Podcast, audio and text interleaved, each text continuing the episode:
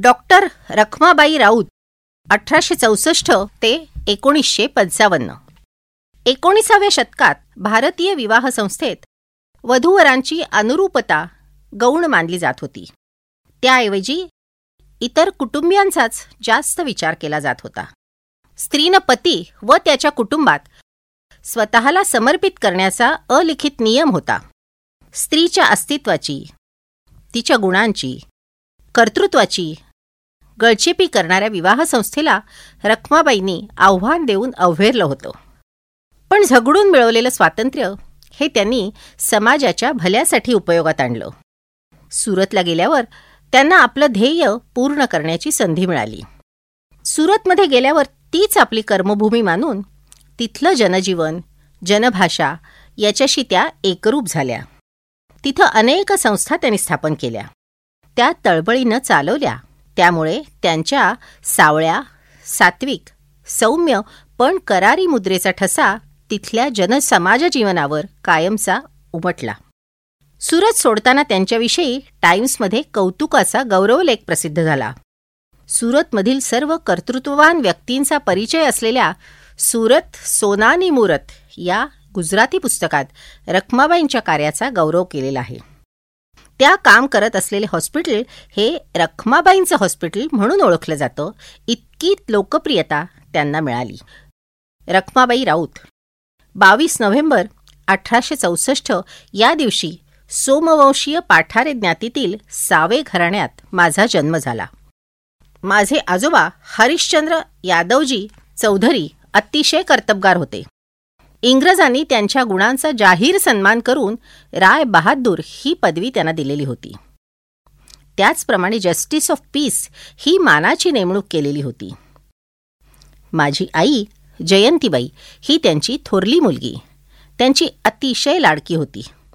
माझे वडील जनार्दन पांडुरंग सावे हे अतिशय हुशार आणि कर्तृत्ववान कंत्राटदार होते. पण माझा जन्म झाला आणि वर्षाच्या आतच त्यांचं काविळीनं निधन झालं. आईचं वय तेव्हा जेमतेम सतरा वर्षाचं होतं. दोन्ही आत्यांचे विवाह झालेले होते आणि घरात दुसरं कुणीच नसल्यामुळे मी आणि आई आजोळी आलो. आजोबा सुधारक मताचे होते. त्यांनी आईला लिहाय वाचायला शिकवलं होतं. त्यांनी डॉक्टर सखाराम अर्जुन राऊत यांच्याशी आईचा पुनर्विवाह करून दिला. स्वतः आईनं डॉक्टरांना पत्र पाठवून विवाहाची इच्छा प्रकट केली होती. त्या काळात आईचं हे धाडसच होतं आणि हाच तिचा स्वभाव बहुधा माझ्यात उतरला असावा. जो माझ्या भविष्यात वाटचाल करताना मला उपयोगी पडला. वयाच्या सहाव्या वर्षी मी डॉक्टर सखाराम अर्जुन राऊत यांच्याकडे आले. माझे हे सावत्र वडील अतिशय विद्वान होते. समाजातील अत्यंत प्रतिष्ठित व्यक्तीत त्यांची गणना होत होती. त्यांना surgeon to the viceroy ही वैद्यकीय व्यवसायातील सर्वात मोठी पदवी मिळालेली होती. आत्तापर्यंत त्यांची पाच पुस्तकं प्रकाशित झाली होती. वेगवेगळ्या विषयावर त्यांची व्याख्याने होत. त्या व्याख्यानांची टिप्पणी काढायच्या कामात मी त्यांना मदत करत असे. मी त्यांची पुस्तके वाचण्याचा आणि व्याख्याने ऐकण्याचाही प्रयत्न करत असे. त्यावेळी फारसं कळत नसे पण ते जाणून घेण्याची उत्सुकता मात्र कायम असे. वडिलांच्या व्यक्तिमत्वाचा नकळत माझ्यावर परिणाम होत होता. डॉक्टर होण्याची प्रेरणा मला त्यांच्याकडूनच मिळाली असावी. माझी आईसुद्धा सुधारक मताची होती. प्रार्थना समाजतर्फे होणाऱ्या स्त्रियांच्या सभेला मी माझी सावत्र बहीण तानीबाई जात होतो. पंडिता रमाबाईंनी स्थापन केलेल्या शारदा सदन शाळेतही शिकण्यासाठी आईने मला पाठवलं होतं. पुढे महिला समाज या संस्थेच्या चिटणीसपदाची जबाबदारी मी काही वर्ष सांभाळली. घरातलं वातावरण अतिशय सुशिक्षित आणि सुसंस्कृत होतं. माझं शिक्षण व्यवस्थित चालू होतं. मला अकरावं वर्ष लागलं तेव्हा त्या काळच्या परंपरेप्रमाणे माझं लग्न होणं आवश्यक होतं. आमच्या जातीत शिकलेली मुलं फारशी नव्हती. तेव्हा एखाद्या साधारण शिकलेल्या होतकरू मुलाशी माझा विवाह करून त्याला पुढं शिकवावं असा आजोबा आणि आईचा विचार असावा. म्हणून दादाजी ठाकूर यांच्याशी माझा विवाह झाला. दादाजी त्यावेळेस सतरा वर्षाचे होते. आणि वयात येईपर्यंत सासरी जाण्याचा प्रश्नच नव्हता. मुळातच मला अभ्यासाची आवड होती. जेवढं शिकता येईल तेवढं शिकायची माझी धडपड चालू होती. त्याचबरोबर आजूबाजूला असणाऱ्या स्त्रियांची होत असलेली दुर्दशा पाहूत आपण त्यांच्यासाठी काही करावं अशीही इच्छा होत होती. आठ वर्षानंतर सासरचं बोलावणं आलं. दादाजींचे दोन्ही भाऊ आणि आई यांचं निधन झालेलं होतं. ते नारायण धर्माजी या मामांच्या घरी राहत होते. मामा सांगतील ती कामं करत होते. त्यांना शिकवून हुशार करण्याचा संकल्प पार धुळीला मिळाला होता. कारण त्यांनी शिक्षणच सोडलेलं होतं. ऐदीपणाची सवय झाली होती. निरनिराळ्या व्यसनांची साथ केलेली होती. क्षयाची बाधा झालेली होती. शिवाय मामाच्या घरातलं वातावरण पण ठीक नव्हतं. मामांनी बाई ठेवली होती. सख्ख्या वडिलांचे पैसे माझ्या नावावर होते. हे निमित्त साधून मामानं भाच्यांचे कान फुंकले आणि त्यांच्या सल्ल्यानं मला सासरी येण्याचा तगाता सुरू झाला. पण मला डॉक्टर व्हायचं होतं. आणि सासरच्या वातावरणात जाणं म्हणजे माझ्या साऱ्या इच्छा आकांक्षाची होळी होणार होती. मी माझी इच्छा वडिलांना सांगितली. रखमाबाईला आपल्या घरात प्रतिष्ठेने राहता येणार नाही. शिवाय आपली प्रकृती ठीक नसल्यामुळेही तिला आपल्याकडे पाठवणं योग्य होणार नाही असं वडिलांनी कळवलं. परंतु काही झालं तरी कायद्याची मदत घेऊन त्यांनी वैवाहिक हक्क प्रस्थापित करण्याच्या कलमाखाली कायदेशीर नोटीस पाठवली आणि मला आपल्या घरी येण्यासाठी अठराशे चौऱ्याऐंशीमध्ये माझ्यावर खटला भरला गेला. त्यावेळी वयाची एकोणीस वर्ष पूर्ण झालेली होती. मीही माझ्या निश्चयावर ठाम होते. अजाण वयात झालेला विवाह मला बंधनकारक नाही असं मी कळवलं. मला आई वडील आणि आजोबा यांची पूर्ण साथ होती. बायकोने नांदाला यावं म्हणून नवऱ्याने बायकोवर केलेली प्रतिष्ठित समाजातली ही पहिलीच केस होती. आणि या वादाला समाजातील सुधारक विरुद्ध सनातनी असं स्वरूप आलं. टिळक हे सनातन्यांच्या पक्षाचे होते. केशच्या निमित्तानं आई वडील आजोबा आणि माझ्यावर वेड्यावाकड्या आरोपांच्या फैरी झडत होत्या. माझ्या पैशाच्या लोभाने मला नवऱ्याकडे पाठवत नाहीत असा अपप्रचार त्यांनी चालू केला. आत्तापर्यंत ज्यांनी मला घडवलं होतं त्या माझ्या वडिलांना हा मानसिक ताण असह्य झाला आणि त्यांच्या मधुमेहाचं प्रमाण वाढलं. त्यांचं निधन झालं. हा तर माझ्यावर मोठा आघात होता. माझा भक्कम आधार निखळला होता. पण आता माघार घ्यायची नाही असा माझा निर्धार होता. आजूबाजूला माझ्याप्रमाणेच कोणी परित्यक्ता कोणी विधवा तर कोणी पोतेऱ्याप्रमाणे जगणाऱ्या मुली मी पाहत होते. वास्तव परिस्थिती लोकांना कळावी म्हणून सक्तीचे वैधव्य या शीर्षकाखाली बालविवाहाचे होणारे परिणाम सांगणारी पत्र हिंदू लेडी या नावानं मी लिहायला सुरुवात केली. कारण खऱ्या नावानं लिहिलं असतं तर माझ्या माहेरच्या आजोळच्या माहेरवाशनी सासूरवाशनी स्त्रियांना त्याचे परिणाम भोगावे लागले असते. आणि आधीच नाव जाहीर झालं असतं तर पुढं लिहिता आलं नसतं. विवाह बंधनातून सुटकेची मागणी ही त्या काळात फारच क्रांतिकारी घटना होती. माझ्या या पत्रांनी समाजात खूप खळबळ माजली उलटसुलट प्रतिक्रिया व्यक्त होत होत्या. मला कायद्याची मदत हवी होती. म्हणून मुख्यतः इंग्रज राज्य करताना मी माझी भूमिका समजावण्यासाठी मी ही पत्र लिहिली. स्वतःवर व स्त्री जातीवर हिंदू समाज आणि धर्म करत असलेल्या अन्यायास वाचा फोडण्यासाठी मी हे लेखन करत होते. टाइम्सचे संपादक त्यांच्या माध्यमातून ते साधणार होते. हिंदू लेडी निधी या नावानं निधी निर्माण करून बहिरामजी मलबारी यांनी स्वतः दोनशे रुपये देऊन निधी जमवण्यास सुरुवात केली. प्रसिद्धी मिळाल्यामुळे पैशाची हाव सुटली असा माझ्यावर आरोप करण्यात आला. परंतु मी स्वतः पैशाची मागणी केली नाही असा खुलासा ऐकल्यानंतर बॉम्बे गॅझेटनं दिलगिरी प्रदर्शित केली. विलायतेमधल्या लोकांना व सरकारला आपली बाजू कळावी हा उद्देश होता. बऱ्याच प्रमाणात तो यशस्वी झाला. ब्रिटनमधून उदारमतवादी स्त्री पुरुषांची मोठ्या प्रमाणात सहानुभूतीची मला पाठिंबा देणारी पत्र येऊ लागली. तिकडच्या वृत्तपत्रातून या अन्यायाविरुद्ध बातम्या प्रसिद्ध व्हायला लागल्या. तिथल्या पार्लमेंटमध्ये हा प्रश्न मांडला गेला आणि त्याचा योग्य तो परिणाम झाला. अल्पवयात आई वडिलांनी लग्न लावून दिल्यानंतर त्यांचा शब्द पाळण्यासाठी स्त्रीला समज आल्यावर ज्या माणसाकडे जाण्याची तिला इच्छा नाही त्याच्याकडे जाण्यासाठी तिच्यावर सक्ती करणे हा अत्यंत क्रूरपणा व रानटीपणा आहे. इतकंच नव्हे तर वादीला अशा प्रकारचा दावा करण्याचा अधिकार नाही हा खटला चुकीच्या कलमावर आधारित असल्यामुळे वादीचा विनंती अर्ज रद्द करून त्याने कोर्टाचा खर्च द्यावा. पिन्हे साहेबांनी माझ्या बाजूने दिलेला हा निकाल म्हणजे सनातनी मतांचा पराभव होता. त्यामुळे हिंदू समाजाला जणू सुरुंक लागला. पिन्हे साहेबांनी दिलेल्या ह्या निकालामुळे त्यांच्यावरही कुत्सित अशी टीका झाली. केसरीकारानेही या निकालावर कडक टीका केली. हा निकाल माझ्या बाजूने लागला तरी मंडळी गप्प बसलेली नव्हती. अपील कसं केलं आणि खटल्याची फेरसुनावणी व्हावी अशी विनंती केली गेली. त्यामुळे अठराशे पंच्याऐंशीमध्ये खटल्याची दुसरी फेरी सुरू झाली. परंतु आरोप प्रत्यारोप सुरू झाले आणि जवळजवळ वर्षानंतर तीन मार्च अठराशे सत्याऐंशी या दिवशी सर न्यायमूर्ती फॅरन यांनी निकाल जाहीर केला. खालच्या कोर्टाचा निकाल चुकीच्या मुद्द्यावर आधारित होता. वादीची तक्रार रास्त आहे. एक महिन्याच्या आत रखमाबाईंनी वादीच्या घरी राहायला गेलं पाहिजे आणि या हुकमाची अंमलबजावणी झाली नाही तर सहा महिने शिक्षा भोगायला तयार राहावं. खालच्या कोर्टाचा खर्चही रखमाबाईंनी द्यावा आणि अपील कोर्टाचा खर्च दोघांनी समान वाटून घ्यावा. आता या निकालामुळे तुरुंगवासाशिवाय माझ्याकडे दुसरा पर्याय नव्हता. यावरही निरनिराळ्या वर्तमानपत्रातून उलटसुलट प्रतिक्रिया व्यक्त होत होत्या. आता माझ्या सत्व परीक्षेची खरी कसोटी होती. घरातून पूर्ण पाठिंबा होता तरी शिक्षा मलाच भोगायची होती. आईची आजोबांची ताटातूट होणार होती. कारावासाचा कलंक जन्मभर कायम पुरणार होता. पुढचे शिक्षण घेणे यापुढे शक्य होणार नव्हते. अनेक समस्या डोळ्यात पुढे उभ्या होत्या. आत्तापर्यंत खूप मनस्ताप आणि मानहानी सोसावी लागली होती. वेड्या वाकड्या प्रश्नांना सामोरं जावं लागलं होतं. पतीची ताबेदारी स्वीकारून स्वातंत्र्य गमवायचं की तुरुंगवास मान्य करून कायमचा कलंक लावून भविष्याचे दरवाजे कायमचे बंद करून घ्यायचे. यापैकी एक निर्णय आता घ्यावा लागणार होता. पण माझा निश्चय अभंग होता.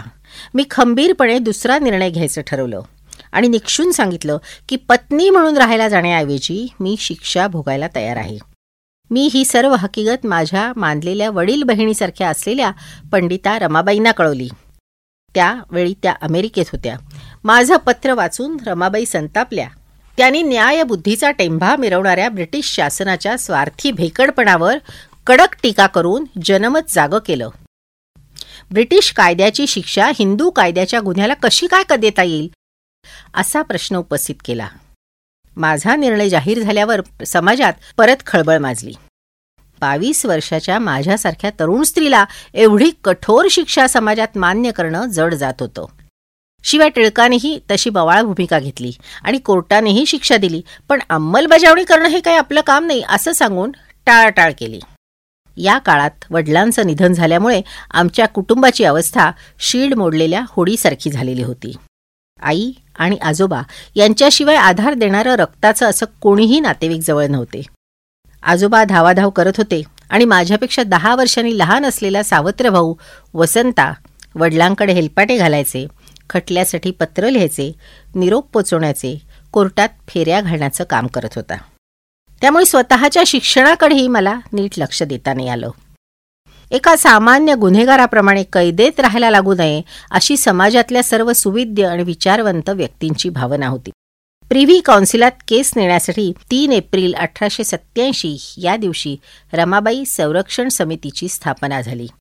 त्यात एल्फिस्टन कॉलेजचे प्रिन्सिपल श्री एन वर्ड्सवर त्याचप्रमाणे न्यायमूर्ती रानडे अशा समाजाच्या सर्व प्रतिष्ठित व्यक्तींचा समावेश होता.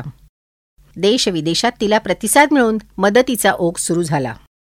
सप्टेंबर अठराशे शहाऐंशीमध्ये माझ्यावर झालेल्या आरोपांना प्रत्युत्तर देण्यासाठी बॉम्बे गॅझेटमध्ये मी निवेदन प्रसिद्ध दिले होते.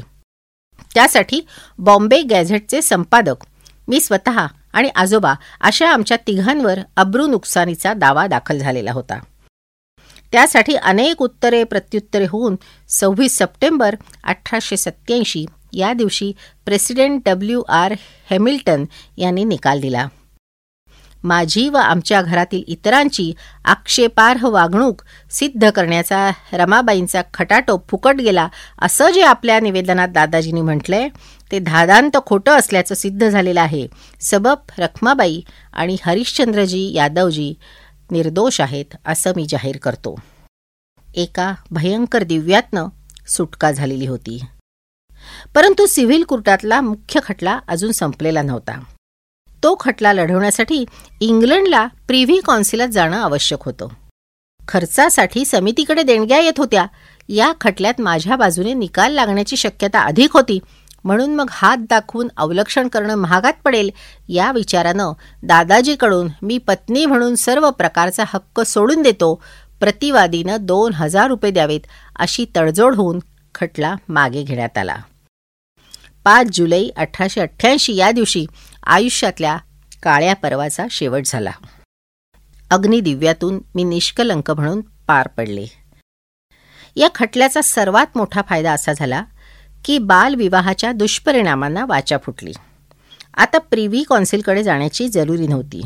म्हणून मग दोन दिवसांनी संरक्षण समितीची सभा होऊन तो निधी हिंदूशास्त्र व इंग्रजी कायदा यामधील तफावत दूर करण्यासाठी त्याचा उपयोग व्हावा असा ठराव झाला.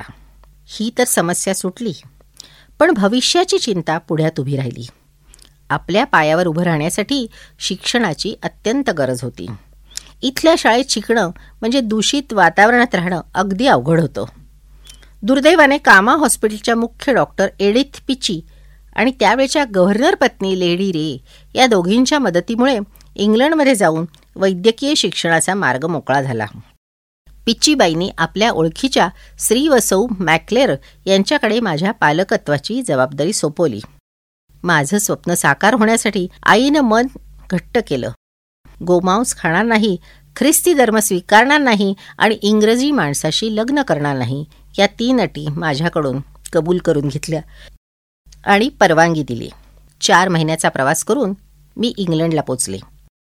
सतत एकटेपणाची जाणीव होती. भूतकाळातले स्नेहसंबंध माया जिव्हाळा मागे ठेवून एका अनोळखी जगात मला प्रवास करायचा होता. बंदरावर सर वॉल्टर मॅक्लेरन आणि लेडी इव्हा मॅक्लेरन आलेले होते. वॉल्टन मॅक्लेरन इंग्लंडच्या पार्लमेंटचे सभासद होते. इव्हा मॅक्लेरन या उत्तम समाज कार्यकर्त्या होत्या. स्त्रियांच्या मताधिकाराच्या चळवळीसाठी सी मॅक्लेरन हे पार्लमेंटच्या सभासदात प्रचार करत होते.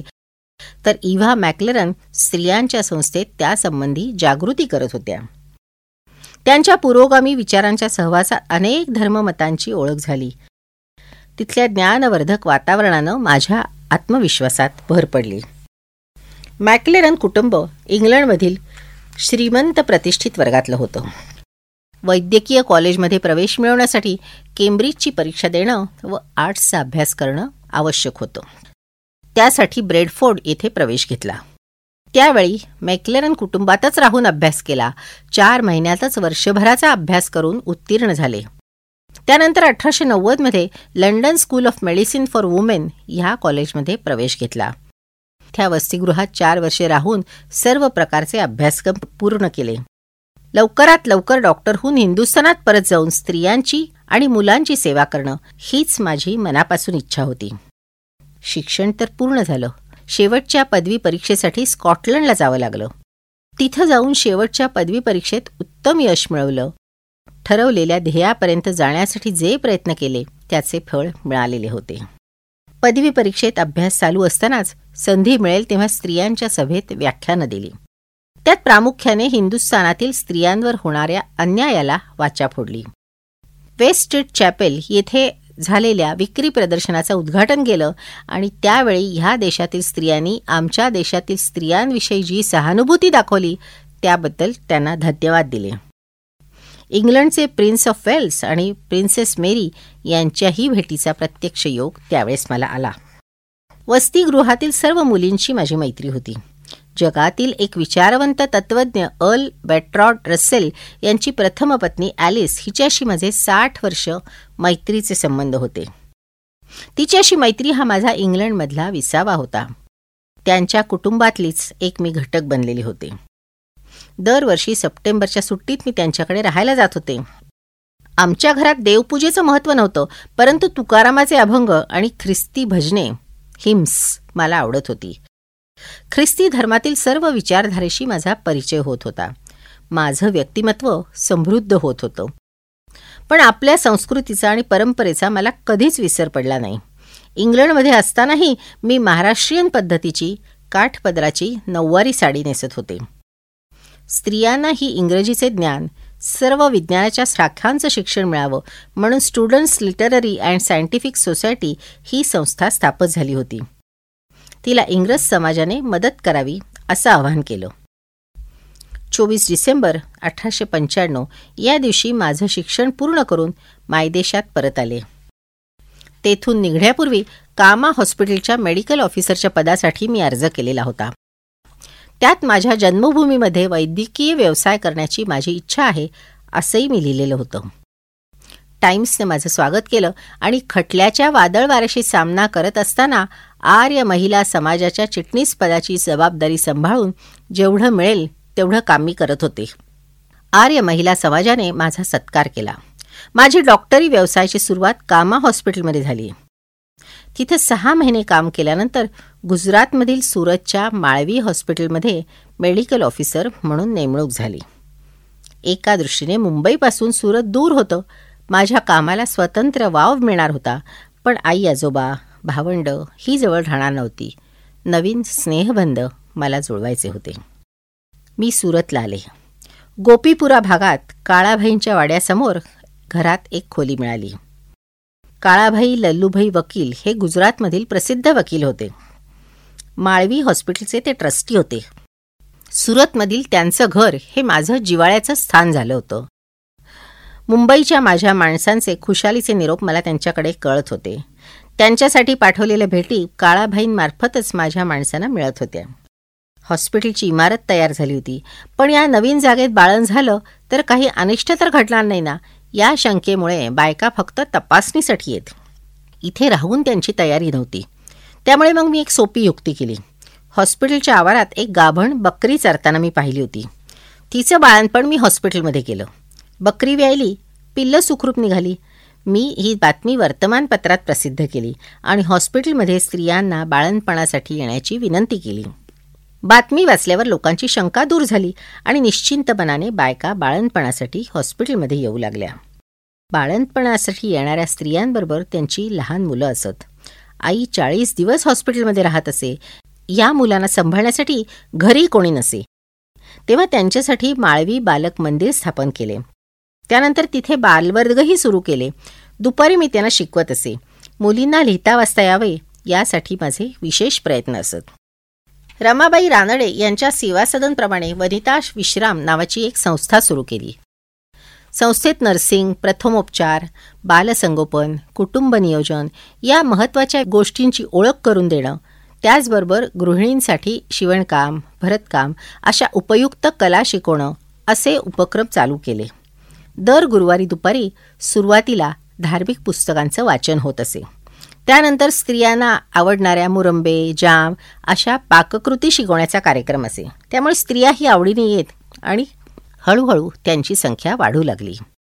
अठराशे शहाण्णवमध्ये प्लेग आणि अठराशे सत्त्याण्णवमध्ये गुजरातमध्ये दुष्काळ पडला.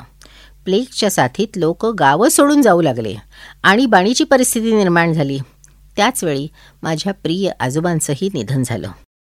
पण ते दुःख बाजूला ठेवून प्रार्थना समाजासाठी काम करण्याचं व्रत जे घेतलेलं होतं त्यासाठी सरकारने मला चांदीचं केसरे हिंद पदक देऊन माझ्या कामाची पावती दिली. सुरतच्या हॉस्पिटलमध्ये मी वीस वर्ष काम केलं. ते हॉस्पिटल म्हणजे माझं अपत्यच होतं. जे जे शक्य होतं ते ते या हॉस्पिटलसाठी करण्याचा मी प्रयत्न केला.